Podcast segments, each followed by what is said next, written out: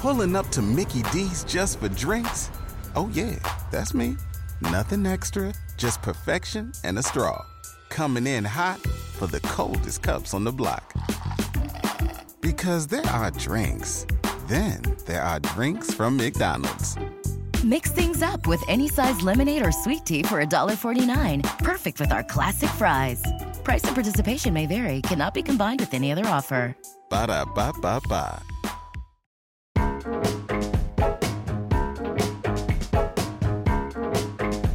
Mixed Roots Radio, 77.8 MHz, FMYY, Kobe, Japan.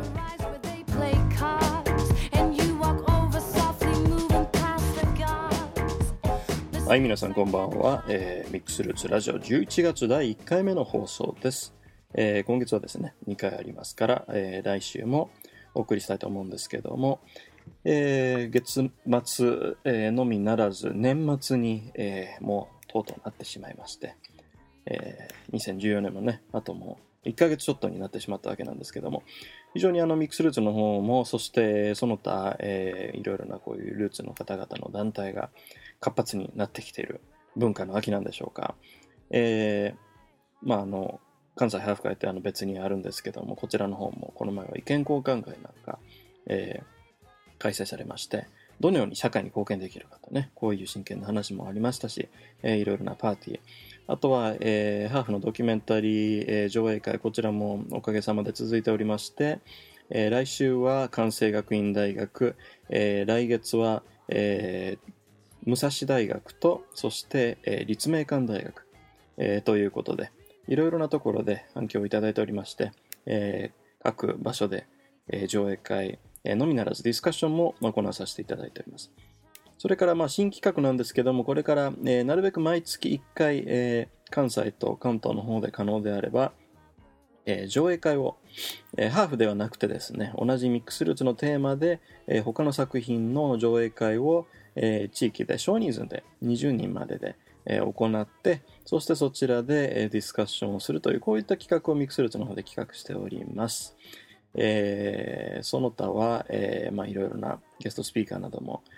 今後また増やしていこうとは思ってるんですけども、アメリカの方では、えー、Critical Mixed Race Studies のちょうど学会が終わったばかりで、えー今週末は、えー、筑波の方では日本のあの JALT、Japan Association of Language Teachers、こちらの方でも、えー開催されておりまして、こちらでもハーフの上映会がありまして、ミックスルーツにね、関わる言語習得の話であるとか、こういったテーマのプレゼンも今年は多いようです。はい。Um, so it's almost the end of the year. Um, we have been quite active, especially with um, the screening of Hafu and following discussion. We have um, screenings at universities um, next week at Kansei Gakuin University, next month at Musashi University and Ritsumeikan, and um, we are also planning um, sporadic uh, monthly screenings of other films of mixed roots um, themes in Kansai and Tokyo. So please look out for that information on Facebook. 今日はですね、ちょっと、えー一服ありまして、えーキャップ、あの、海外移住と文化の交流センターのこちらの方で、えーキャップというあの芸術、えーセンターが、えーあるんですけども、こちらでですね、えー非常に興味深い展示会がございまして、そちらで、えー少しお話を聞くと同時にですね、インタビューの方をさせていただこうと思っております。えと言いますのも、今回のテーマが非常にあの、えーミックスルーツに関わりの深いものでして、えー特にそのメキシコと日本という、えーつながりなんですけども、これで、えまあ、どのような、えまあ、アートのみならず文化の、えーつながりがあるか、えということなんですけども、展示としてこの企画、えー11月22日から12月28日まで、えーあるわけなんですけども、えーこちらのタイトルが Atrapando Apariciones y Apariencias、えーということで、えーまあ、面影、気配を捉えてということで Apprehending Apparitions and Appearances ということで、えーまあ、そういったテーマなんですけども、こちらでは、えーメキシコを代表する写真家、えーの作品を含めまして、いろいろな方の展示、えートークショーがあります。まず2つの展示会が、えーイトルビデ、えー、グラシエラさんの、えー、仮面と儀式、えー、マスカラシ・リトワレスということで、こちらの、えーまあ、彼女を代表するような、あの、メキシコを代表するような写真家なんですけども、彼女の作品。えー、そして、えー、萩野美穂、えー、と、えー、ソリジャ太郎さん、えー、で、タイトルが記憶の中の国。Un país en las memorias, A land in memories ということで、えー、アメリカ大陸へ渡った日本人移民とその、えー、子孫が何を家族から学び、何を継承してきたか。記憶の中の国は2008年から13年までの5年間、忘れられつつある日本移民の中で継承してきたことに視点を絞り、メキシコ各地を巡り制作した写真、言葉、およびビデオから成り立つ総合作品です。壮大な歴史資料の中から様々な環境に暮らしてきた人々の生活、声と表現から浮かび上がるもの、そこに、えー、現在の我々まで通じる、え、一貫性を、えー、垣間見ることができる。といった、まあ、こういう、え、展示企画になっております。でですね、えー、まあ、今日はこの、えー、お二人にインタビューをしようと思うんですけども、一部彼らの、えー、今日3時から、えー、開催されていたトークショーの、えー、収録も聞いていただきたいと思います。Okay, so um, just to introduce um, today's main um, portion of the program, we're going to be featuring uh, two artists um, who together have created a exhibition installation called A Land in Memories, Un País en las Memorias, and uh, especially one of them, um, Solija eh, Taro. He's um, a mixed roots um, Japanese who's, um, or a mixed roots Mexican who's um, descendant of um, Japanese immigrants. And so their exhibition focuses on what things have been uh, passed down um, through these Nikkeis who've um, moved to Mexico. So we hope you enjoy this uh, very interesting and uh, rare um, chance to hear about a um, artist who resides in Mexico yet um, also focuses and retains ties with his Japanese roots. 人にここら辺日本人または日系人の人はいませんかとかご存知ないですかっていうのを伺ってでその場、まあ、行き当たりばったりというか誰かをに会うために 誰か個人に会うために行くというよりもその村とかその町で知られてる日本人日系人またはまあ見たことある多分日本人だと思うっていう人を追っかけて各村で、えー、インタビューをその場でお願いしてその場で、えー、知り合った方とえー、お話をさせていただいて、えー、111名までインタビューさせていただいたものです。例えば南のですねメリダカンクンの方は、えーと、調査には行ったんですけれども日本人移民の人はあのあまりいらっしゃらなくてどちらかというと韓国人の移民の方があのたくさん労働者として入ったところなんですね。で日本人移民の方は、えーと、このフラタンスの近辺とかあとティファナエンセナーというすごく北の方にあの入られた方がすごく多くてですね。あの例えばティファナエンセナーですと,、えーと、静岡の漁村からいらした方が結構多くてクリアタン近辺はあのアメリカからアメリカに最初入植したんですけれどもさまざまな、えーとまあ、排斥運動もありましたしさまざまな理由により北から降りもあの南に来た方などですねが多かったです。あとグアダラハラレオン近辺というのは、えーと、第二次世界大戦で日本人があの、えーと、収容所に入れられアメリカで収容所に入れられた時にメキシコもですね同時代にあの政府の要請で日系人は国境から何キロ以上特にグアダラハラとメキシコシティのあの中であの収容所という形ではなくてですねあのその市内に住めばよいというあの規定があって72年2時間以内にですね国境に住んでいる方たちもみんなあの全てを譲ったりとか捨ててこちらの方に移動したという歴史があってですねたくさんの日本人とか日系人の方が住んでらっしゃいました。あとはカップル湖の近辺あのいくつかですねあのポツポツっとあの 住んでいるあの村が日本人の方がですね到着した村がありましてでちょっと不思議なんですけれどもそういう村には男性の方が例えば東大などを出た男性の方がですねお医者さんとしてあのその村に突然到着するんですね。で時々あの、まあ、遠くや近くに住んでいる日本人のお父さんのお友達の方が自分の家に来てラジオをみんなで聞いてでお父さんはですね大体鉱物が好きでですねミネラル鉱物ですね鉱物を集めてなんか日本に送っていたりしたそれが趣味だからっていう方なんかもいらっしゃってよくわからない状況であのあの来られた方もいらっしゃって、まあ、私たちは、まあ、想像ですけれどもあのそのメキシコの資源をあの調査に来た人たちなのかなとかあのちょっと想像力をたくさん膨らむようなことがあのたくさんありました。あとグアテマラのすぐ上のところですね。あの辺りがタパチュラという地域なのあのタパチュラという村、えーと、チアパス州なんですけれどもそこのそこから北の方にあの100キロぐらい、ね、行ったところに赤小屋郡という村がありまして1898年に、えーと、日本から公式の榎本移民というあのグループがですね入植したところでですでそこはあの突然ですね日本人はコーヒーのこの字も知らなかったのにコーヒー栽培をしなさいということで突然その土地を与えられてですね私たちも行ったんですけれどももう本当にあのなんて言うんでしょうね。ジャングル地帯の中のもうこんなところに突然行けって言われてもいやっていうようなところででここに就職した多くの方が、まあ、マラリアとかさまざまな病気で亡くなられて食食べるものもない飲み物もないということでですねメキシコシティまで歩いて大使館まで、まあ、大使館じゃないですねその当時は、えーと、なんて言うんでしょうメキ、まあ、事務所っていうんですかね、まあ、あの小さなその、まあ、その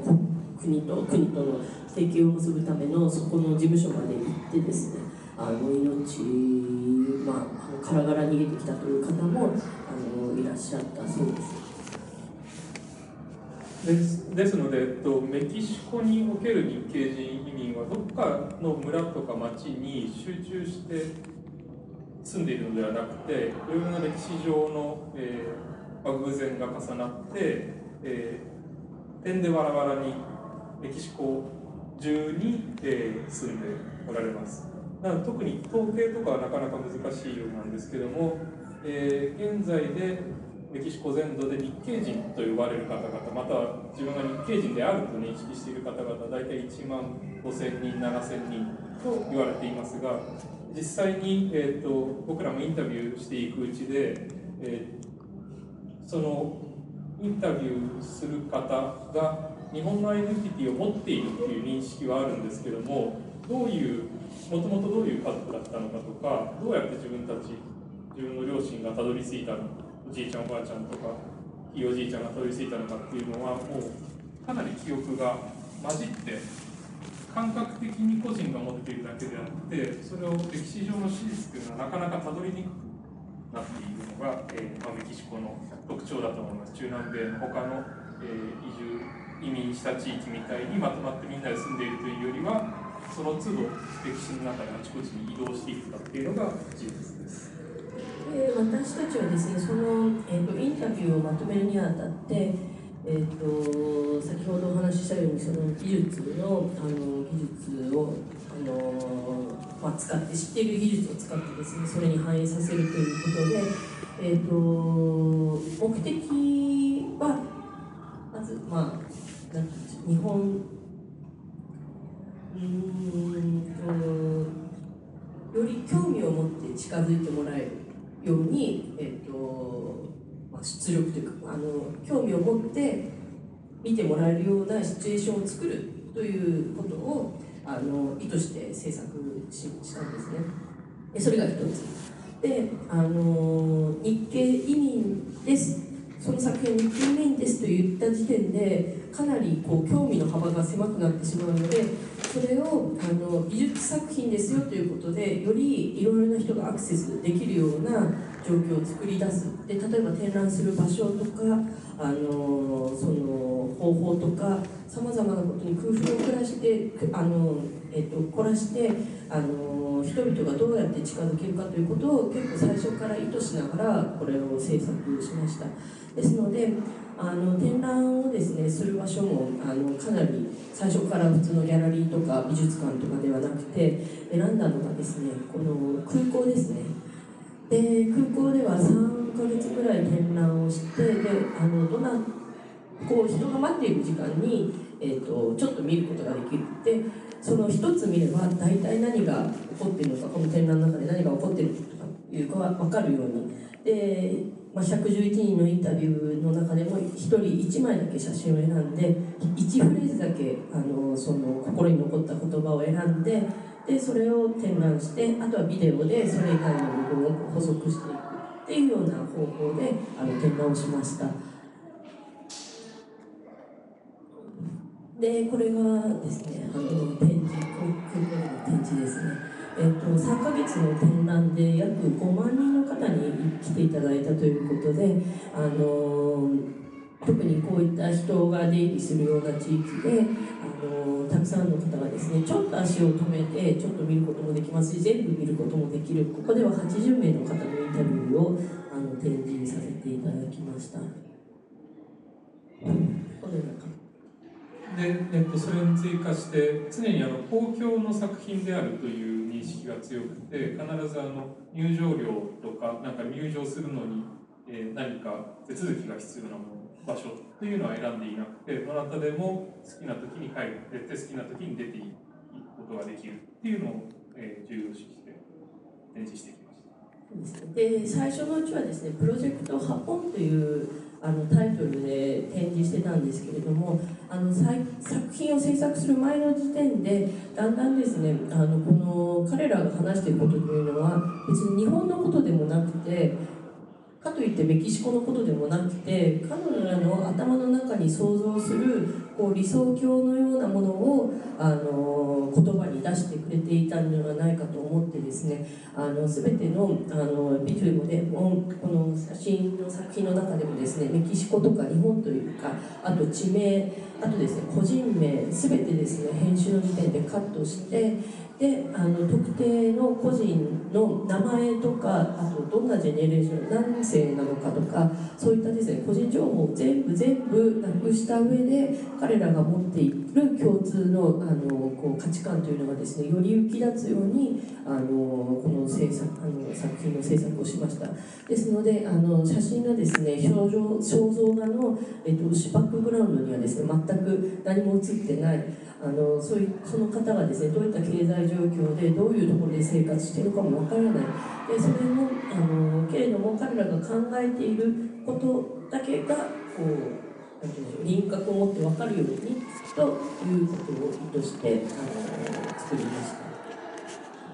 で今年ですね10月にセルバンティーノ祭というあのグアナファトで毎年行われるあの大きな演劇国際演劇祭、まあ、芸術祭があるんですけれどもそこに公式招待をしていただいてあの作品を展示させていただきました。でここはディオリウェラ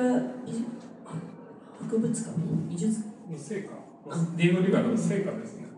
はい、あのメキシコを代表する壁画家のが方が生まれた家ですね。こちらの方で展示させていただいてあの24日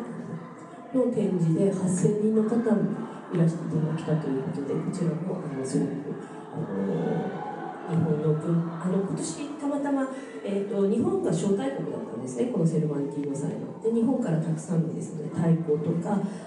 まざまな、えーと、芸術グループ音楽グループがあの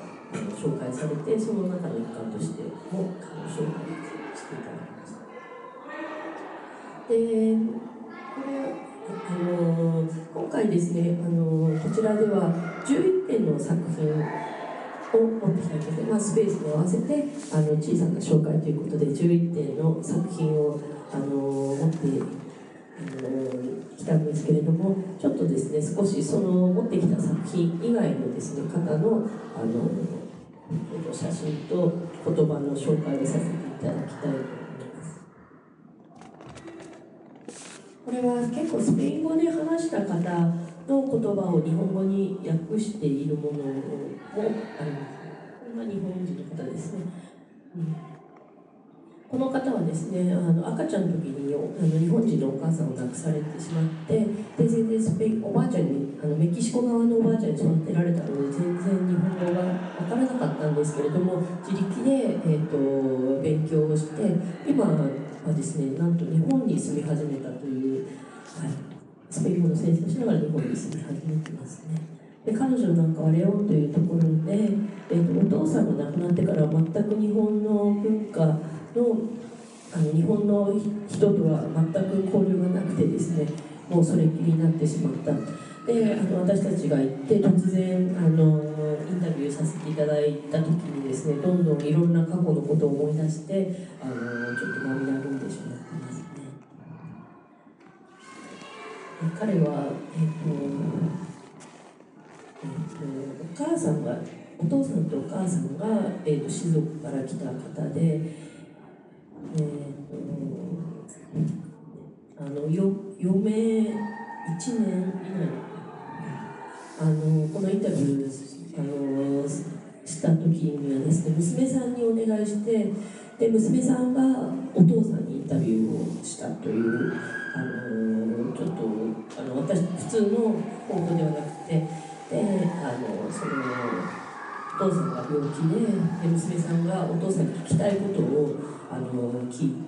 聞いたインタビューですね。でビデオを送ったんですけどももうあの亡くなられてからしまってちょっと怖くて娘さんはまだビデオが見られないと言っていますけれども。彼女のお父さんが日本でねえ結構やっぱりメキシコの状況と全く違うので、あのー、日本人の家族厳しい方が多かったようで、あのー、お父さんやお母さんもですねあまり言葉で何かを教育するというよりはあの全くですねこう身振り手振りで、まあ、お父さんとお母さんスペイン語話せない方もたくさんいらっしゃってでその息子さんたちは日本語は全く話せないという状況もたくさんあったようなのであのすごく厳しく目とか仕草とかあと教育の方法がですねちょっとこうかなり厳しくあのされていた方が多いようです。彼女は、えーと、赤子山のシスターですね。教会のシスターの方ですね。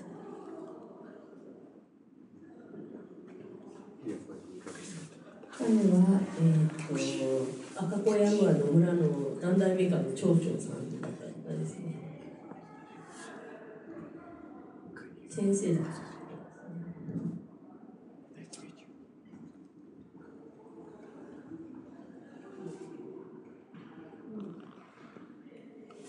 すごくその彼のようにですね日本人の血をあの継いでいるということをすごく誇りに思っている方がとても多いです。で自分のアイデンティティの中にですね必ず日本人であることとか日本人でいることのあの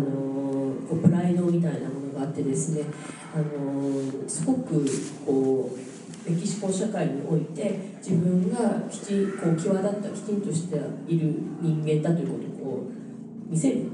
というあのことが多いようなあの気がしました。でこういったですね移民の方あの前の世代の方たちがですねすごくメキシコ社会であの頑張ってですねあの信用を築いてくれたおかげで私たちのようなものがですね突然メキシコに行ってもすごく優しくしてくれますし皆さんすごくあのえっと何て言うんでしょう。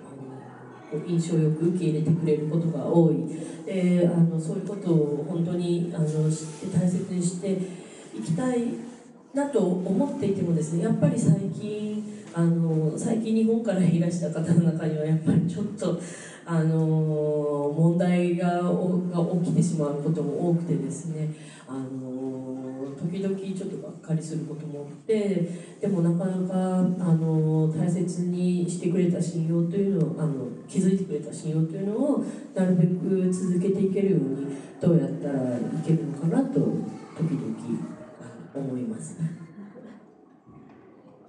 まあ、彼女は、えーと、小さい時にですねあの以前、まあ、100年ぐらい前ですけれどもあのお子供が56歳になった時点であの日本にですね教育を受けにあの、えっと、子供たちをあの送るということが普通に行われていました。で彼女もですねあの5歳の時に、えーと、日本に行ってでその後ですね第二次世界大戦が始まって結局帰れたのは18歳。でその頃にはお父さんやお母さんもですね随分あのお年を召されてしまってなかなかうまくコミュニケーションができなかった。ででも突然帰ってこなくていけないで帰ってきても友達もいないスペイン語もわからないというような状況でしたね。この方はグアダラハラで定食屋さんをしてますね。市場で定食屋さんをされてる方です。で彼のようにですね、えーと、すごく最初に このなんていうのワムチという村なんですけれどもあのメキシコ北部の小さな本当に小さな村ででバスを降りてですねあのこの辺日本人いないかなって言ってあの行ったところにいらっしゃった岡本さんっていう方ですね。あの車のパーツのあの、えっと、販売をされている方でお父さんはとても厳しかった方のようです。で私たちはお父さんの目父の目を見るだけで私たちは何をしなければならなかったかを理解していたということはまあ、あのこう想像上理解できるんですけれどもメキシコ人の人にしてみたらよくわからない。あのメキシコの方たちはやっぱり言葉できちんとあの教育をするのでこれはすごく日本的な教育方法だなと思いますインタビューをしながら気づいたことはその日本的な言葉を返さない直接言葉に発しない教育を受けた彼らはもうメキシコ人の方々がそれを非常に印象に残っていてそれを言葉にして伝えていってるっていうのは非常に面白いなと思いました。多分、えっと、どっちかの文化だけでインタビューをしていたらこのような、えー、言葉を返さないものが言葉になって伝わっていくとかまた言葉になって伝わってたものが言葉を返さないで伝わっていくような変化はないと思うんですけども両方の、えーまあ、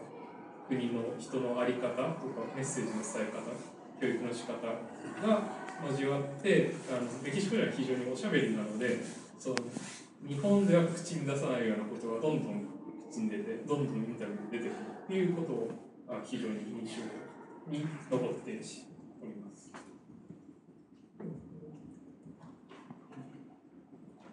あとはですね、えーと、偶然なんですけれども長崎の被爆者の方でメキシコに住んでらっしゃる方もいらっしゃいます。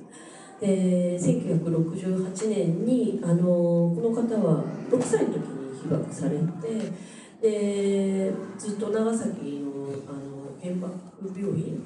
で働いていていろいろなものを目にしてもう本当に突然嫌だと思ってで1968年メキシコオリンピックがあった時にですねあのちょうどあの新聞記者の職を得てメキシコに行きました。でその時にですねメキシコ1968年というのはすごくあのたくさんのあの激動の年でオリンピックがあるのオープニングの直前にですね学生が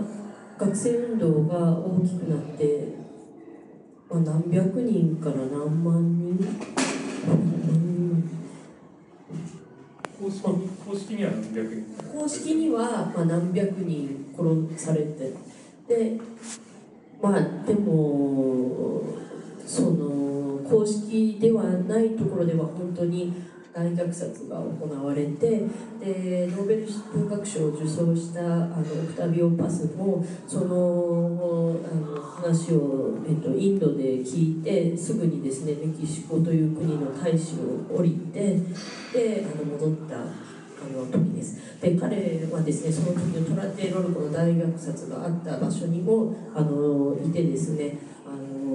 すごくその時のお話なんかもちょっとお聞かせていただいたんですけれども今現在でもですねメキシコのような国はあの、まあ、つい9月の末にですねあの学生が43人警察に連れられてあのみんなあの殺されてしまっまあ正式に殺されてしまったというところまではまだ分かっていないけれども今現在国を挙げてですね政府に対する抗議運動が毎日行われてるんですね。でそういうことがたくさんある国でであのあのすごく不正や汚職もたくさんある中で、まあ、私たちがインタビューした人たちというのはですねそういったことを両親を持ってそういうことに対応するしようとしたしてでそのビデオの前ではですね多分こう自分が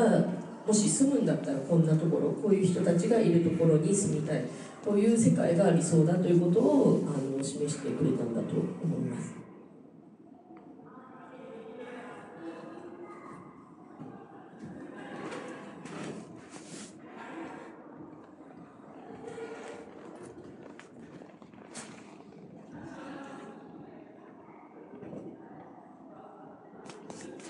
でやっぱりメキシコのような国というのはですねあの先進国からの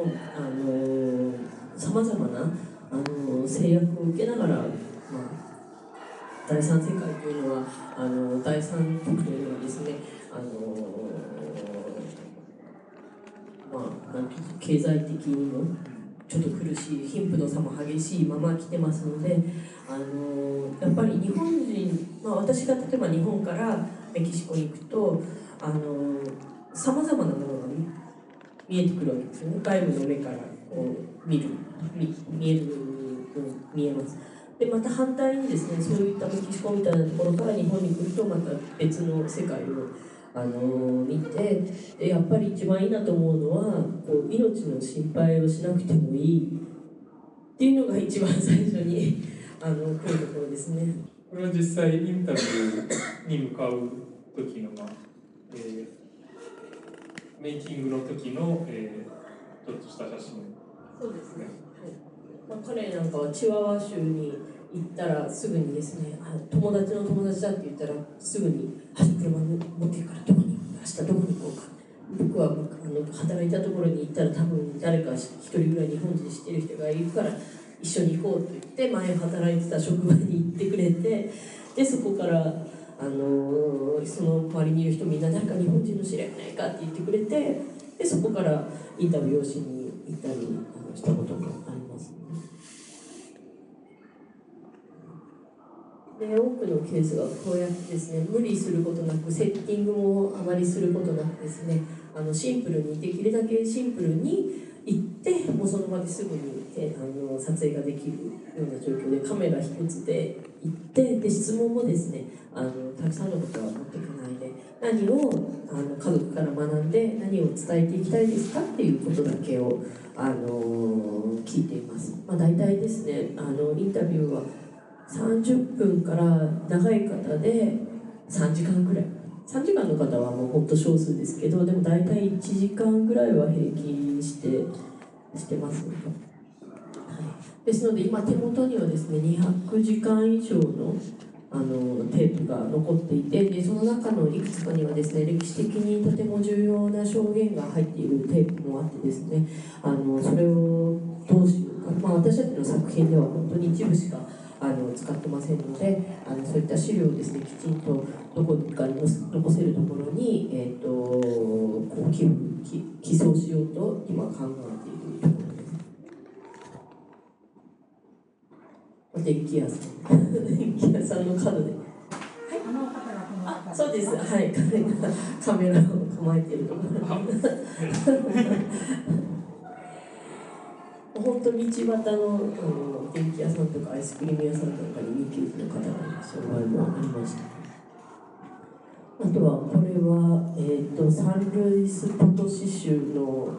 シウダッド・フェルナンデスという本当に小さな村の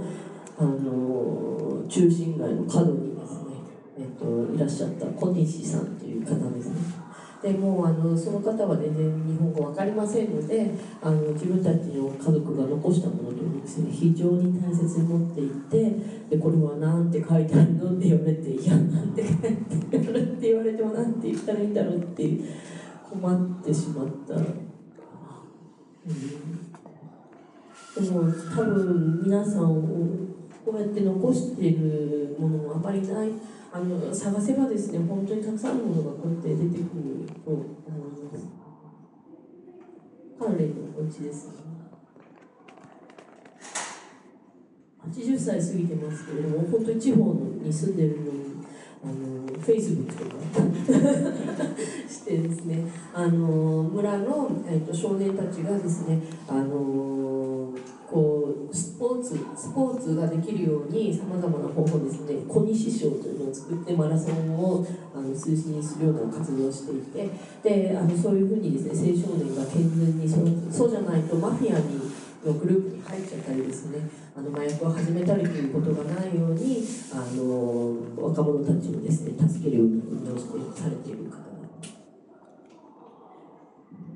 えー、このような結婚式やおじいちゃんやおばあちゃんのの写真というのもたくさんの方が残され残していらっしゃいますね。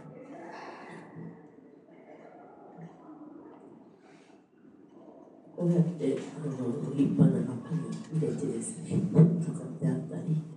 まあでもあの次のは寝室こんな感じですあまり何もないあの地方の田舎のお家はあのコンクリートでできたお家の中にベッドだけがちょろっとあってここに写真が飾られてえー、日系人の方は名前にですね日本語の名前を付ける方がすごく多くてであのはるみさんさゆりさんえずきさんですねあの自分の家族の名前をあのに日本で付けます中には、まあ、ちょっと「さよならさん」とか。あのちょっと違うものとかなんですけど、うん、第一ですです。ねまあこういった地方の方からあとはあのえっとメキシコシティのですねあの起業をされてる、えっと、これが、えっと、ベニートさんのオフィスですね。シティです。シティです。メキシコシティの、あの、すごく、あの、成功された方の。はい。ので、まあ、あの、いろいろなご縁をいただいてですね。あの、たくさんの方に、えっと。チャンスをですね。これが日系人の方の作品ですが、まあ、赤い絵はアルゼンチンに出身の日系人の方の作品でメキシコにもいらっしゃった時期ありますですのでさまざまな社会階級の方から状況の方から、まあ、いろんな方をインタビューさせていただきました。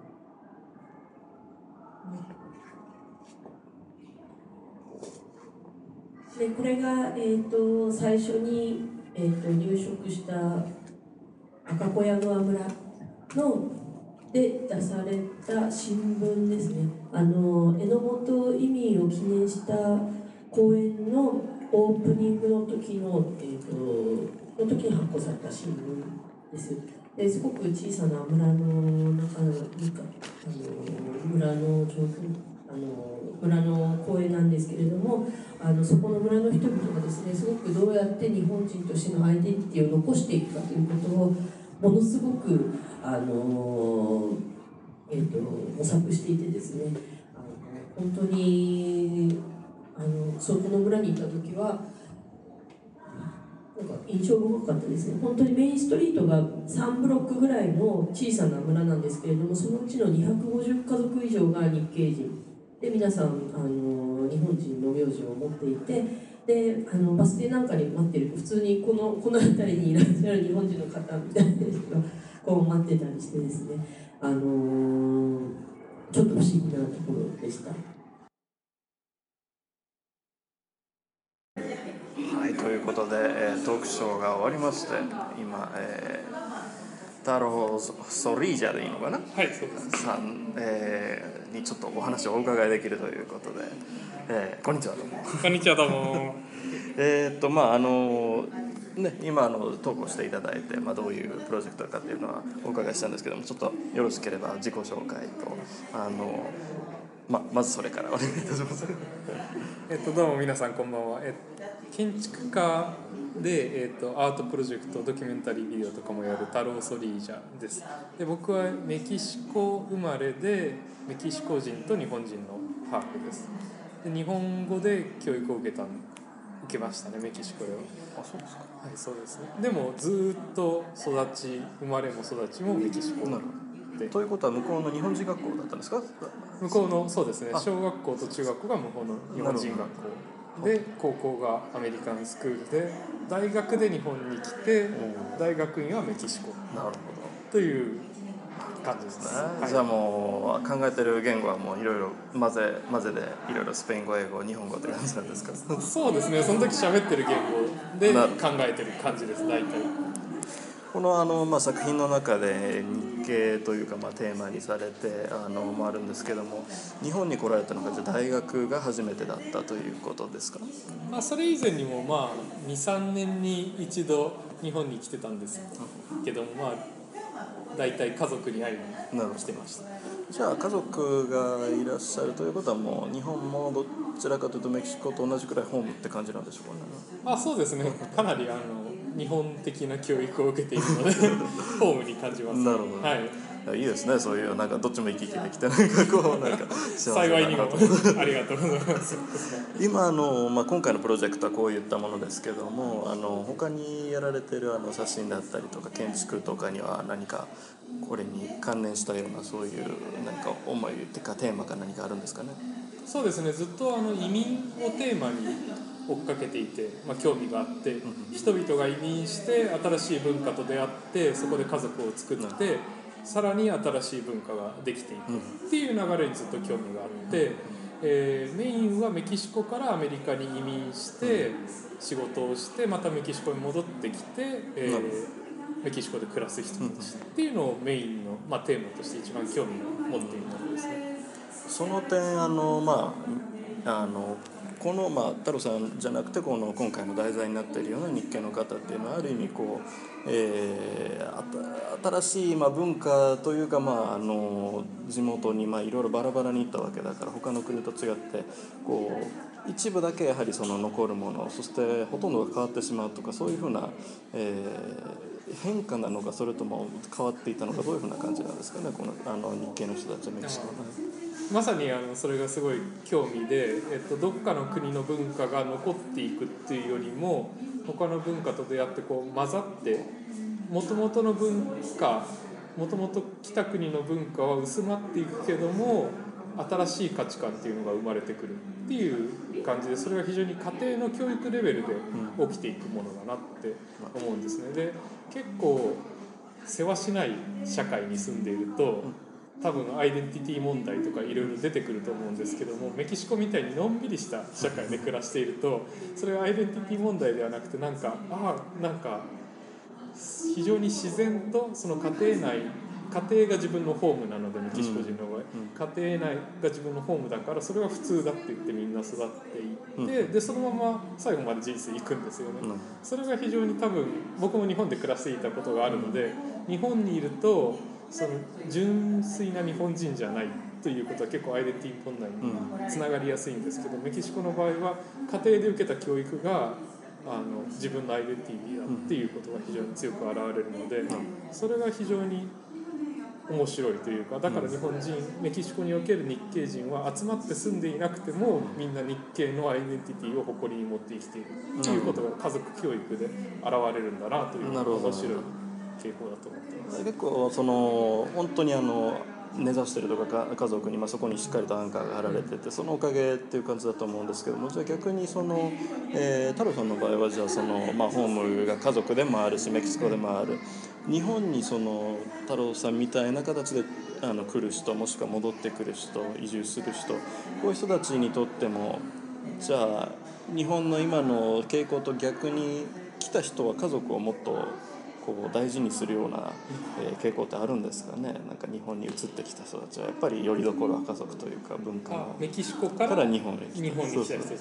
あメキシコから日本に戻ってきた人たち。い太郎さんはどうですか？や僕はあの今一時的に呼ばれてこちらに来てるんですけども、メキシコから日本多分、まあ、メキシコと日本の場合の話ですと、はいその家族がアンカーというかベースなので、なかなか離れないですね、うん。家族とかそのコミュニティから。なのでメキシコからさらに日本に戻ってきた人っていうのは少ないですね、うん。まあ、あのそれこそ戦前にあのメキシコに最初に渡られた一世が教育は日本の方がいいからといって日本に息子とか娘を送ったんですけども、あの戦争になってしまって戻れなくなってしまってその後戻った帰国2世っていう人たちがいるんですけども、彼らも結局日本に残った人って本当に少数というか、ほとんどいないと思います、皆さん。メキシコに戻られて、はい。メキシコの場合メキシコの文化のその家族がホームっていうのが強く出て日本に戻ってきてる方はあんまり、うん。あまり知らないです。ね日本に憧れてはい隅に来てる人たちがいますけども、じゃあご自身もやはりあの日本にいても、えールーツの一つでもやっぱりメキシコにいる日本の家族が一番のアンカーというかベースって感じなんです。け どどうなんでしょう？僕の場合はあの不幸にも幸いにもというか建築と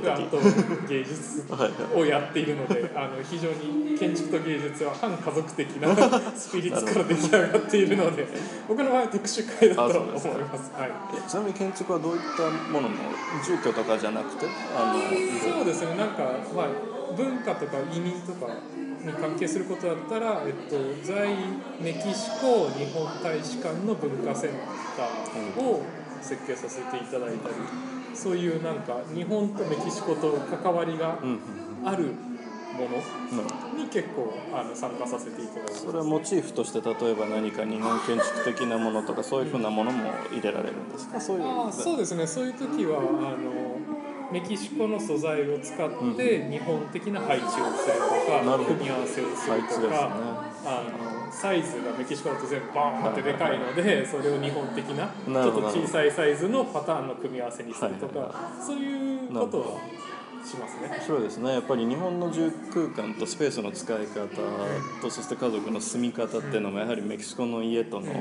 住み方例えばさっきの写真だともう外に近いキッチンでみんな集まってっていうそうすごく違うところがありますよね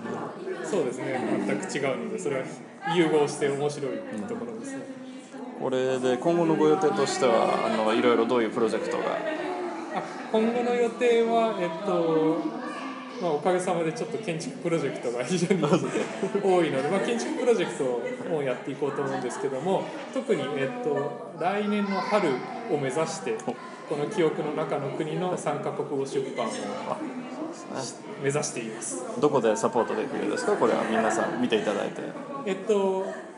書店に並びましたら皆さんぜひあもうじゃあ出版は決まってて。出版が決まっていまして、あとは、えっと、購入いただけると非常に非常に非常に助かるというそれが第,、まあ、第1ではないですね第2ぐらいのサポートで、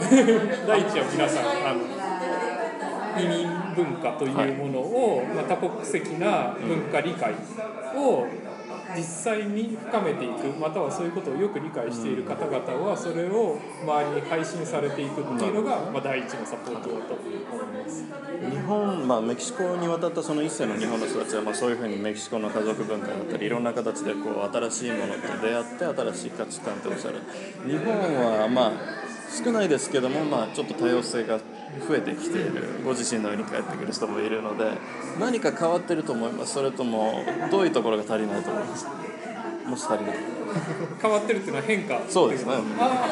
そうですね。僕が大学にいた頃と違って当時は例えば僕すごい都会に住んでたんですけど新宿に住んでたんですけどもそれでもあまり外国人は見なかったというかその普通に例えばキャッシャーレジをやられているとかあの日常で交わることはなかったんですけども最近は非常に多いなって思って、なんかまあコンビニでもスーパーでもレジの方外国籍の方で。でそれは、えっと、非常にいいことだと思います。もちろんあのそういうところで働くには日本的な教育をされていて日本人みたいにお札を数えたりしてなんか面白いなっていつも思うんですけども。でもえっとそういうことが重なっていくうちに多分日本の方も外国人最あのちょっと自由に話してしまいますけども多分なんでなかなか教育しても理解してくれないんだって日本人の店長とか思ってると思いますけどもそのうちあの結婚とかあの